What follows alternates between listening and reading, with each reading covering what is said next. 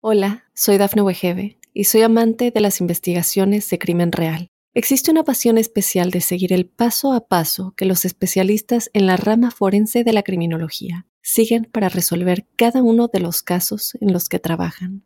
Si tú, como yo, eres una de las personas que encuentran fascinante escuchar este tipo de investigaciones, te invito a escuchar el podcast Trazos Criminales con la experta en perfilación criminal, Laura Quiñones Orquiza en tu plataforma de audio favorita.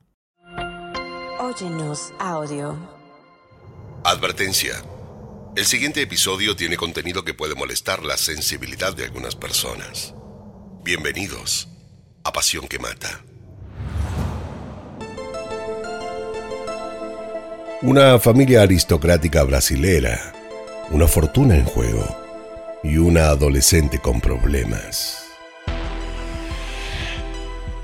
Esto es Pasión que Mata, una producción original de Oyenos Audio, en donde analizamos los asesinatos más terribles, las historias de celos, engaño, abandono y ambición que llevaron hasta la locura a sus protagonistas.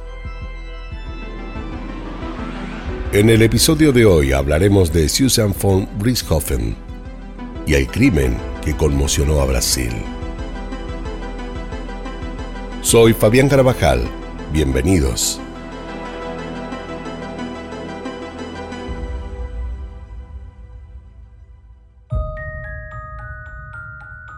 Susan von Richthofen lo tenía todo.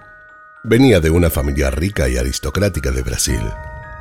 Contaba con millones de dólares de sus padres, quienes la amaban, le habían dado una excelente educación y esperaban lo mejor para su futuro.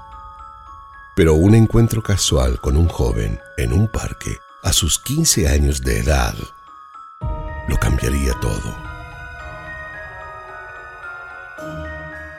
Varios años después de este hecho, un 31 de octubre del año 2002, a poco de ser el Día de Brujas, ocurrió algo terrible en sus vidas.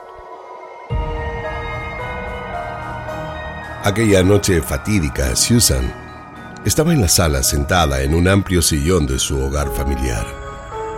Por el ventanal podía mirar la piscina que tenían las luces encendidas en medio de un gigantesco jardín del caserón de San Pablo donde todos vivían. Sus padres habían cenado temprano y se habían ido juntos a descansar a su habitación en la planta alta. Ella se levantó y fue hasta la cocina, apagó las luces que habían quedado encendidas y subió a ver qué hacían sus padres. Abrió la puerta con sigilo y metió la cabeza sin entrar.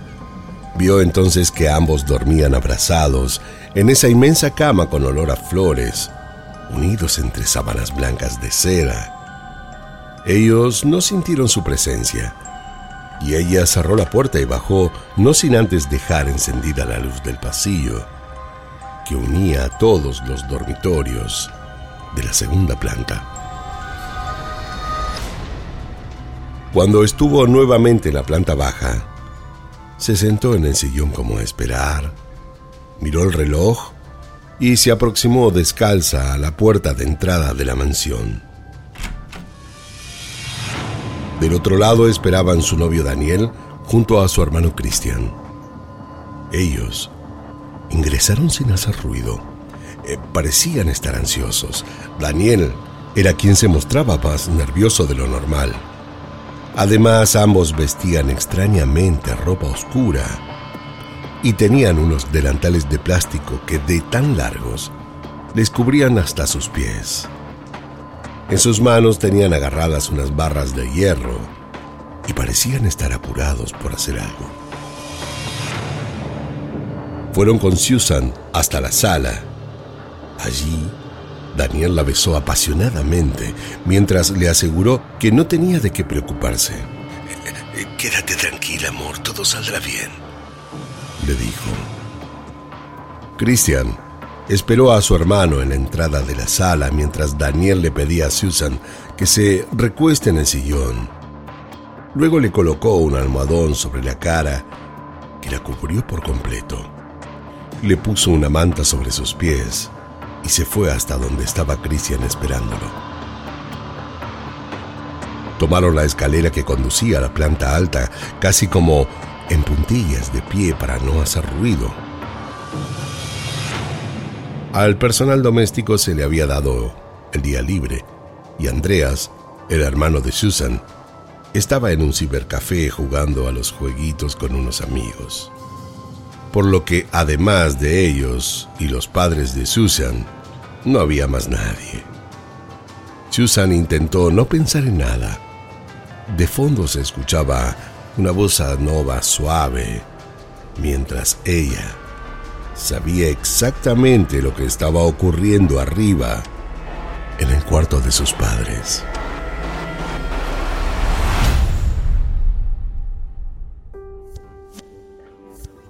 Unos días antes de esto, parecían ser una familia normal. Susan era una estudiante de derecho que había jurado a sus padres haber dejado de verse con su novio Daniel, a quienes ellos no querían, y Andreas le estaba yendo muy bien en sus cursos de aeromodelismo. Pero, ¿quiénes eran los von Richardhofen? El padre de Susan era un aristocrático ingeniero alemán, Manfred Albert von Richthofen, un hombre apuesto, de tan solo 49 años, que había llegado junto a su familia a vivir a Brasil hacía ya muchos años. Siempre fue muy introvertido, pero su inteligencia le había permitido convertirse en un hombre sumamente exitoso y millonario. Como provenía de una reconocida familia europea, eh, siempre gozó de muchos privilegios y entre sus familiares había grandes filósofos, aviadores, escritores, diplomáticos y hasta afamados arqueólogos.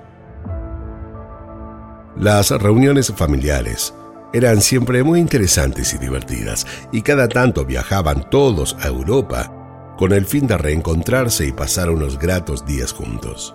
La madre de Susan, Maricia Silvia Abdala, era descendiente de portugueses y libaneses. Ella era una mujer aplicada, con una inteligencia y perspicacia que sobresalían.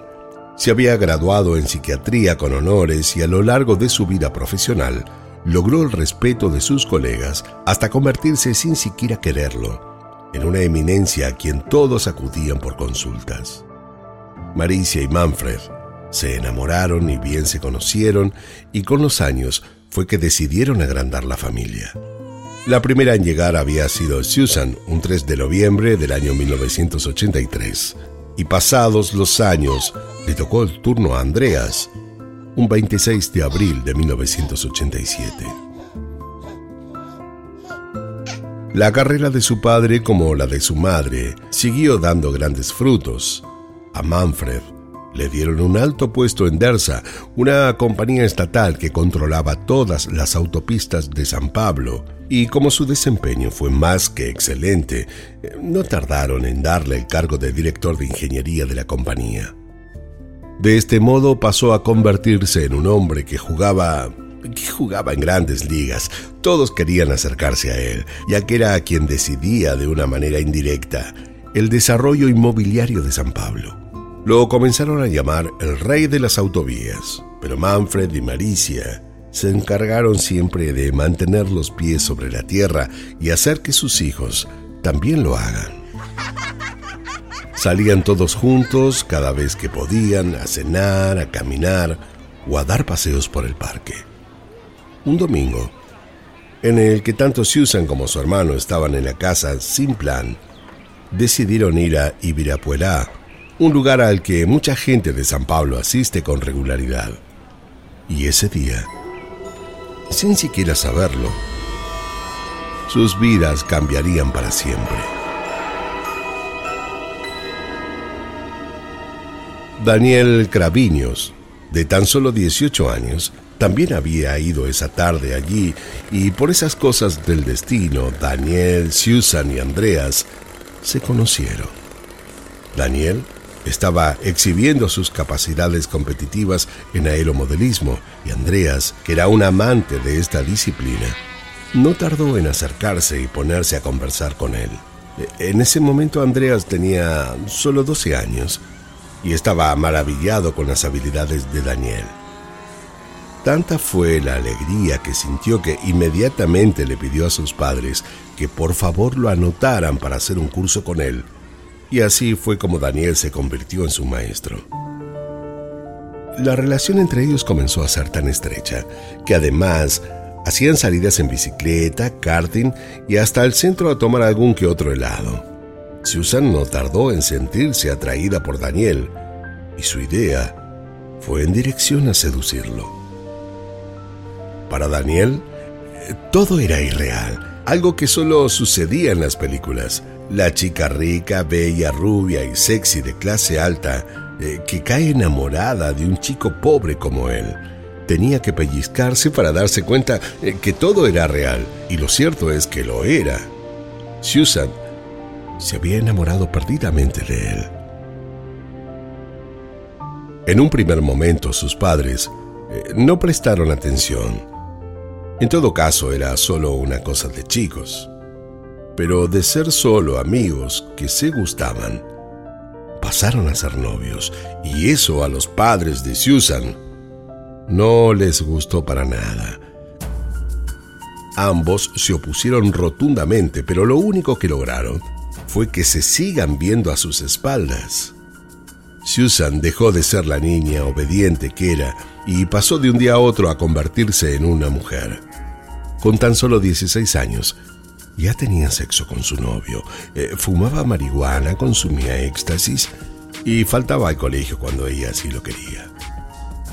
Claro que los retos de sus padres no tardaron en llegar y cada vez eran más las penitencias que le imponían, pero cuanto más ellos se oponían, más ella parecía aferrarse a esta relación. Susan parecía obsesionada con Daniel. Todo lo que hacía dependía de él.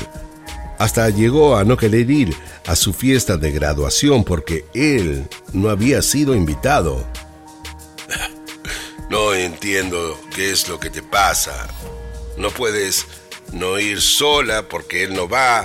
Eh, no reconozco más a mi niña. Solo espero que esto se te pase de una vez. Le dijo el padre. Pero Susan hizo como que no lo escuchó. Se retiró a su cuarto y se acostó a dormir. Susan no era la única que había llevado esta relación a un plano enfermizo. Daniel también se estaba obsesionando con ella. Llegó hasta estampar en su almohada una foto de Susan y dormía todas las noches abrazado a esa imagen. Como él no podía ir a la casa de Susan, se encontraban en un motel para tener relaciones sexuales. Se quedaban horas teniendo sexo, fumando marihuana y mirándose la cara el uno al otro. Daniel la veía perfecta, su pelo rubio, su sonrisa, su andar despreocupado, su cuerpo, prácticamente no podía pensar en otra cosa. Las despedidas para ellos eran tan tristes como eternas, como si no pudieran o supieran cómo hacerlo.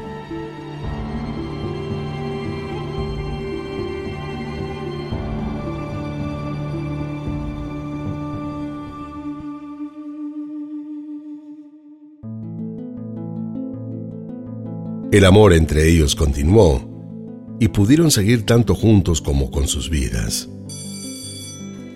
Ni bien terminó el secundario, Susan ingresó a la Universidad Católica para estudiar Derecho. Sus padres seguían preocupados, pero el hecho de que hubiera comenzado la universidad les trajo un gran alivio. Maricia, que era una experta en temas de salud mental, no logró aventurarse a los problemas psiquiátricos que tenía su propia hija. Y es que si ella se hubiera dado cuenta de algo, nada de lo que vino después hubiera ocurrido. Hola, soy Dafne Wegebe y soy amante de las investigaciones de crimen real. Existe una pasión especial de seguir el paso a paso que los especialistas en la rama forense de la criminología siguen para resolver cada uno de los casos en los que trabajan. Si tú, como yo, ¿Eres una de las personas que encuentran fascinante escuchar este tipo de investigaciones? Te invito a escuchar el podcast Trazos Criminales con la experta en perfilación criminal, Laura Quiñones Orquiza, en tu plataforma de audio favorita. Aunque las notas de ella en la facultad en un principio fueron buenas, sus padres insistían con que la relación con Daniel finalice. Manfred fue el que más hincapié puso en ello cuando se enteró que ella consumía drogas. Pero mientras más le gritaba, más parecía acercarla a él. Como era de suponer, al año su rendimiento en la universidad se vio desmejorada. Además, Susan fue descubierta en incontables mentiras. Les comenzó a decir que se quedaba en casa de amigos para estudiar con ellos, pero en realidad se iba con Daniel. Fue Maricia quien la descubrió. Un día llamó a la casa de una de sus amigas, donde supuestamente pasaría la noche, y así se enteró que su hija no había estado allí.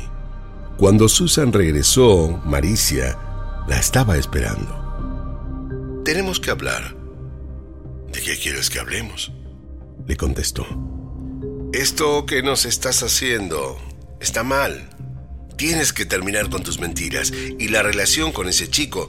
Eh, somos tus padres y es hora que respetes nuestras decisiones mientras vivas en nuestra casa. Susan puso cara de entender lo que su madre le decía, pero por dentro sabía que no le haría caso en nada. ¿Quién eran ellos para decirle a quién debía amar? ¿Cómo se atrevían a meterse así en su vida? Susan comenzó a sentir odio hacia sus progenitores y la idea de que ellos desaparezcan le empezó a resultar un buen plan.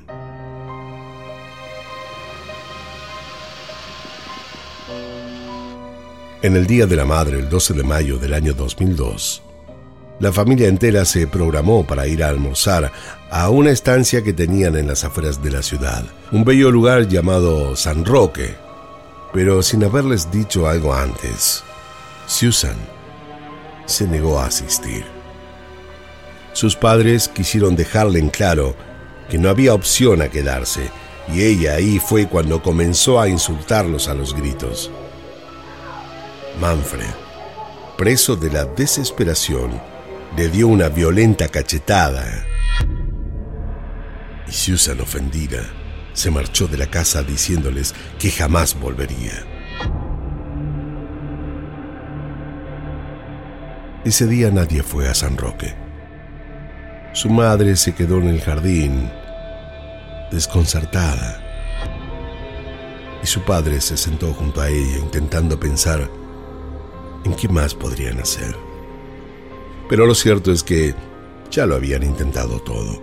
Dejarían las cosas como estaban y esperarían a ver qué, qué es lo que ella hacía. A los diez días, Susan regresó al hogar familiar repleta de falsas promesas. Les aseguró que había terminado con Daniel y que se pondría de lleno a estudiar y retomar su vida tal y como eran antes de conocerlo y ellos eligieron creerle. ¿Qué más podían hacer? La vida de todos pareció por fin recobrar la calma. Sin embargo, ella se veía nuevamente a escondidas con Daniel. Solo se había asegurado esta vez de mentir de tal forma de no ser descubierta. A los meses sus padres decidieron hacer un viaje solos y tanto Susan como su hermano estuvieron de acuerdo. Ese fue para ella como un regalo divino. Daniel se instaló en la mansión con ellos. Eh, por fin eran libres de vivir su historia de amor tal y como siempre lo habían soñado. Susan le hizo prometer a su hermano que no le diría ni una sola palabra de todo eso a sus padres, y eso fue lo que él hizo. Para cuando sus padres regresaron, todo parecía continuar siendo normal. En un almuerzo, Susan les pidió a sus padres si podían ayudarla para que se compre un departamento. Así ella podía vivir sola, estudiar hasta tarde con sus amigos y lograr una mayor independencia y madurez. Ambos estuvieron de acuerdo en que si bien sería realmente bueno para ella, no era el momento, y que lo mejor era esperar a que finalizara sus estudios, así también podría encontrar un trabajo y mantenerse sola. Esto despertó nuevamente furia en Susan. No quería esperar, no podía hacerlo. Además, Daniel empezó a molestarse con que solo pueda ver a su novia a escondidas. Lo encontró injusto y una noche pasado de copas, se acercó hasta la casa de Susan, decidido a hablar con ellos. Golpeó la puerta, no una sino un centenar de veces, hasta que Manfred abrió. Al hacerlo, Daniel no cesó de insultarlo e increparlo hasta que salga afuera. Eh, quería golpearlo, estaba enardecido. El padre de Susan, recién ahí, se dio cuenta que la relación con su hija nunca acabaría. Eh, prefirió no salir. Le cerró la puerta en la cara y al entrar llamó a la policía de inmediato. La situación se le estaba yendo a todos de las manos. Daniel estaba acumulando mucho rencor dentro. Él provenía de una familia pobre. Su padre trabajaba reparando autos y su madre era una ama de casa. Jamás habían tenido acceso a lujos y menos aún a una buena educación. En varias ocasiones, su padre se había envuelto en problemas judiciales, haciéndose pasar por abogado con una matrícula falsa y hasta había estado involucrado en robos a mano armada. Daniel quería salir de esa vida a cualquier precio. No quería seguir los pasos de su padre y por ese motivo se había puesto a dar clases de aeromodelismo. Su relación con Susan era para él como sacada de un cuento. No podía entender cómo una joven así se había fijado en él. Sentía que su mirada le había devuelto un amor propio que antes no tenía sin ella. Él sentía que no era nadie, y es que Susan, además de decirle cosas hermosas, le hacía regalos carísimos. Le contaba de todos los planes que tenía para que vivan juntos y él no estaba dispuesto a vivir sin eso. No podía permitir que sus padres le pongan fin a esta relación y claramente ambos ya estaban dispuestos a todo.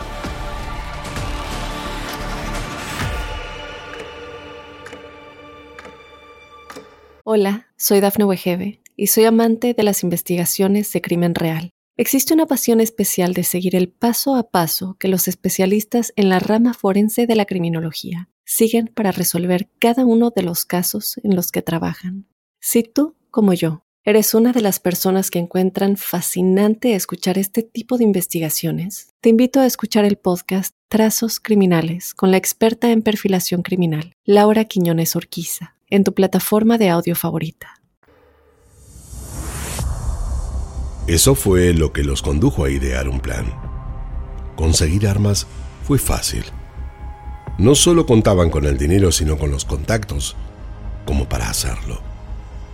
Daniel y su hermano Christian fueron durante un mes a practicar tiro e hicieron pruebas de sonido con las armas que habían comprado. Primero uno, luego otro, y otro disparo. Pero no supieron hacerlo con precisión y decidieron pensar en otra opción. El 31 de octubre, Susan y Daniel le dijeron a Andreas que los acompañe. Lo dejaron en un ciber jugando en las computadoras. Le prometieron que en unas horas volverían por él y ellos fueron a buscar a Cristian. Susan regresó a su casa y Christian y Daniel esperaron fuera en el Volkswagen Gol de ella. Al ingresar, ella se quedó en la sala hasta que sus padres finalmente subieron a acostarse. Antes de hacerlo, eh, pasaron a darle un beso y le preguntaron por Andreas. Ella les dijo que él estaba durmiendo y luego ambos subieron. Daniel y Christian se pusieron unos enormes delantales de plástico para evitar mancharse con sangre tomaron las barras de hierro y esperaron a que ella les haga la seña de luces para acercarse hasta la entrada. Antes de abrirles, Susan desconectó las cámaras de seguridad y la alarma. Una vez hecho esto, fue hasta la puerta y les abrió. Ella se fue a la sala y Christian y Daniel subieron a la habitación. Ingresaron al cuarto. Daniel fue directo sobre Manfred, mientras que Christian se dirigió hacia Maricia. Cuando estuvieron al lado de ellos, comenzaron a darles golpes en sus cabezas. Manfred murió en el acto, pero Maricia, en cambio, llegó a darse cuenta de que estaba siendo atacada y quiso poner resistencia.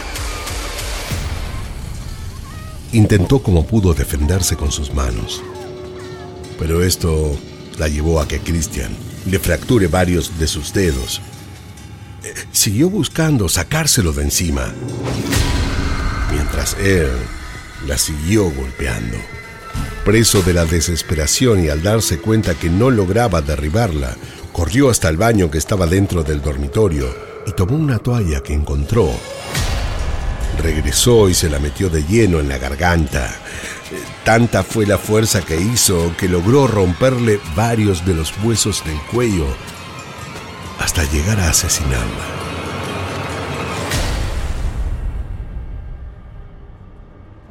Muertos ambos, siguieron con el plan. Susan fue la encargada de abrir la caja de seguridad de sus padres y tirar joyas y pertenencias personales de ambos por toda la casa.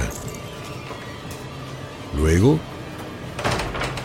fue hasta el escritorio de su padre, revolvió todos sus papeles, tiró sumas de dinero al piso y sacó del tercer cajón un arma calibre 38. Se la dio a Daniel para que se la ponga a su padre en señal de haber querido ejercer su defensa. Querían simular que todo lo ocurrido respondía a un robo que acabó mal. Bajaron y fueron hasta la cocina. Metieron toda la ropa que tenían puesta llena de sangre en bolsas de residuos y limpiaron los hierros que habían usado para asesinarlos en la canilla del lavadero.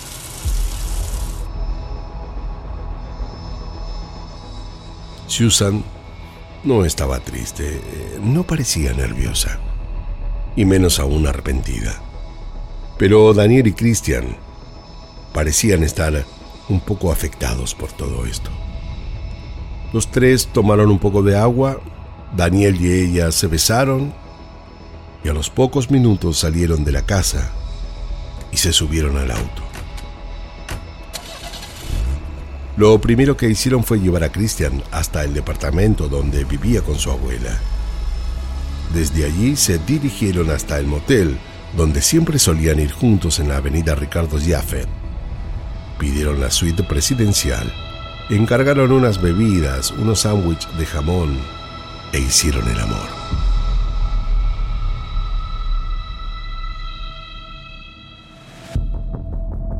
A las dos horas salieron juntos. Fueron hasta el cibercafé para recoger a Andreas. Luego fueron a dejar a Daniel a su casa. Susan con su hermano regresaron a la residencia familiar. El vigilante del barrio donde vivían fue quien los vio pasar. Cuando llegaron a la puerta, Susan se mostró frente a su hermano totalmente desencajada La puerta de entrada estaba abierta de par en par. Era indudable de que algo malo había ocurrido y no tardó en hacérselo saber a Andreas. Ella ingresó primero mientras su hermano se colocó detrás de ella sin soltarse de su mano. Fueron juntos hasta la biblioteca. Andreas comenzó a gritar el nombre de sus padres. No cesó de hacerlo mientras que Susan se puso a rezar en voz alta. Al cabo de unos minutos, le pidió a su hermano que la esperara allí y fue sola hasta la cocina. Tomó un cuchillo y al regresar se lo entregó a su hermano y le dijo que debían salir de inmediato. Una vez fuera, Susan llamó a Daniel y le pidió en presencia de su hermano que por favor fuera cuanto antes. Cuando él llegó, hicieron varias llamadas a los teléfonos de sus padres desde la vereda, esperando que respondieran. Pero como nunca nadie les contestó, decidieron dar aviso a la policía. En menos de 15 minutos, tres patrulleros se habían hecho presentes. Alexander Paulino Boto fue el oficial de la policía a cargo y desde un primer momento sintió algo extraño. Ingresaron a la casa, al recorrer toda la planta baja y no dar con nadie, fue que decidieron inspeccionar la parte alta. Cuando llegaron al dormitorio, fue que se vieron cara a cara con un total desastre. La pareja había sido cruelmente asesinada. Boto llamó aparte a Daniel y le dio la noticia. Le pidió que fuera él quien se lo comunicara. Entonces Daniel tomó a Andreas y a Susan. Los abrazó fuerte mientras les dijo algo al oído. Andreas se soltó de inmediato. Empezó a llorar desconsolado, eh, corría de un lado a otro, se tiró al piso, comenzó a darse puñetazos en la cara, mientras que Susan se acercó al oficial y como si nada de sentimientos le corriera por sus venas, le preguntó, ¿qué es lo que debemos hacer ahora? Para Boto, ese comportamiento no fue normal. No lloró, no gritó, no se desmayó en realidad, no sintió nada y él ahí se dio cuenta de que Susan tenía algo que ver con lo sucedido. Además, el supuesto robo parecía haber estado en manos de gente allegada a la familia. Conocían con precisión dónde estaban las cámaras, la clave de la alarma, eh, la ubicación de la caja fuerte y que ese día el personal de limpieza no estaría. Eran muchas casualidades para un mismo día. Tanto Susan, Daniel como Andreas fueron llevados a la comisaría. Familiares, empleados y amigos fueron también citados en los días posteriores a declarar. Así fue como se enteró la policía de que la relación de Susan con Daniel no contaba con la aprobación de sus progenitores muertos. A los días, vecinos vieron cómo ella se bañaba feliz en la piscina con Daniel. ¿Cómo no podía dolerle? ¿Cómo era capaz de tener semejante actitud? Esta fue la pregunta que comenzaron a hacerse todos. De la caja fuerte ellos habían sacado dinero que le habían dado a Christian en parte de pago, si bien le dijeron que se maneje con prudencia. La codicia y la estupidez terminarían por hundirlos a todos muy rápido. Con ese dinero él fue y se compró una moto importada. Esto disparó las alertas de la policía de inmediato y Christian fue detenido. Una vez preso, no tardó en confesarlo todo e involucrar tanto a su hermano como a Susan. A polícia de São Paulo desvendou o assassinato do casal von Richthofen filha dele, Suzane, disse que planejou o crime por amor ao namorado. A Suzane mostrou-se uma pessoa fria, impetuosa, até calculista. Demonstrou ter grande raiva dos pais. La relación entre Susan y Andreas quedó rota desde el mismo día en que ella fue detenida y él quedó bajo los cuidados de su abuela materna jamás volvió a ver o a hablar con su hermana. El juicio recién se llevó a cabo en el año 2006 y el interés público tenía todos los ojos puestos en eso. La fortuna de Manfred en Brasil fue valorada en más de 3 millones de dólares, pero también se dijo que los fiscales descubrieron dos cuentas en Suiza que contenían casi 30 millones de dólares, producto de coimas por el proyecto millonario de la autopista de circunvalación de San Pablo. Los mentores fueron Suzanne y Daniel. Susan y Daniel fueron condenados a 39 años y 6 meses de prisión. Y Christian fue sentenciado a 38 años.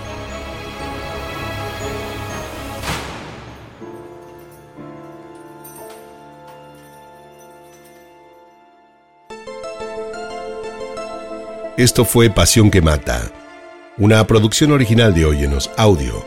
No olviden suscribirse y calificarnos en todas las aplicaciones de podcast. Soy Fabián Carabajal y nos escucharemos en el próximo episodio en donde, como siempre, descubriremos cómo la obsesión puede confundirse con amor cuando en realidad llega a ser una pasión que mata. En la narración Fabián Carabajal, producción ejecutiva Dafne Wigebe, guion y producción Débora Montaner, edición y montaje Fabián Carabajal Diego Arce, música original Jaron Joel.